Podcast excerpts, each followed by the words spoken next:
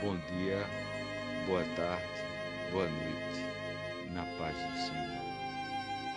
Quero deixar para a meditação de todos, na primeira epístola do apóstolo São Paulo aos Tessalonicenses, capítulo 4, que na sua epígrafe diz: exortação à santidade ao amor fraternal e ao trabalho.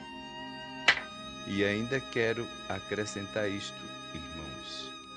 Vocês já sabem como agradar a Deus em sua vida diária, pois conhecem as determinações que lhes temos da parte do próprio Senhor Jesus. Agora nós lhes suplicamos, sim, exortamos a vocês em nome do Senhor Jesus que vivam cada vez mais próximos daqueles ideais. Porque vocês conhecem os mandamentos que lhes demos pela autoridade do Senhor Jesus.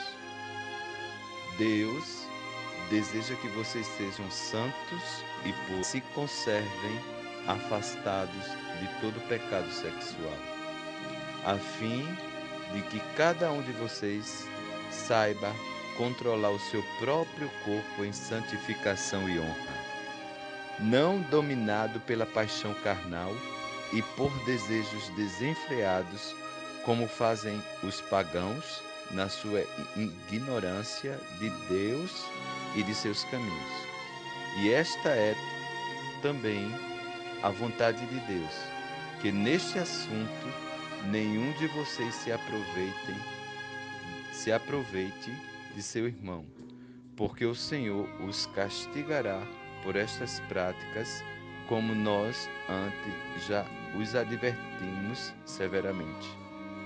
Porque Deus não nos chamou para vivermos na impureza, nem cheios de imoralidade, mas para sermos santos e puros.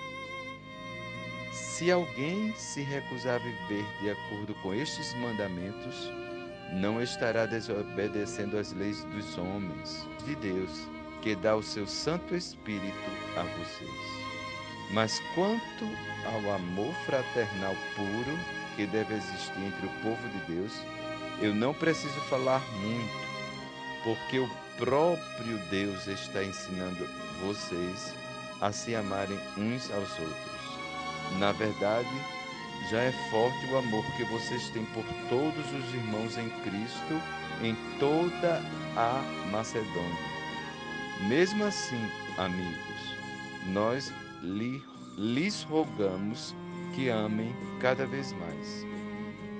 Esta deve ser a ambição de vocês, esforçar-se para a vida tranquila, se importando com seus próprios negócios e fazendo seu próprio trabalho, tal como já lhes instruímos anteriormente.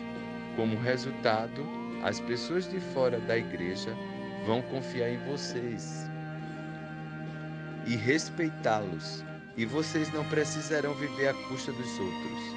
E agora, irmãos, quero que vocês saibam o que sucede a um fiel quando ele morre, para que não fiquem cheios de tristezas como aqueles que não têm esperança, visto que nós cremos que Jesus morreu e depois voltou à vida, podemos também crer que quando Jesus voltar, Deus trará de volta com ele todos os irmãos que já morreram. Posso dizer-lhes diretamente do Senhor que nós, os que ainda estivermos vivos, quando o Senhor voltar, não subiremos para encontrá-los antes daqueles que já morreram, pois o próprio amor, com o brado do arcanjo e com o toque da trombeta de Deus, e o Senhor descerá dos céus, e os mortos em Cristo ressuscitarão primeiro. Então, nós, os que ainda estivermos vivos, seremos arrebatados até eles nas nuvens, a fim de nos encontrarmos com o Senhor nos ares e ficamos e ficarmos com ele para sempre. Portanto, confortem-se e encorajem-se mutuamente com essas palavras. E que o Senhor Jesus nos abençoe, desde agora e para todo sempre. Amém.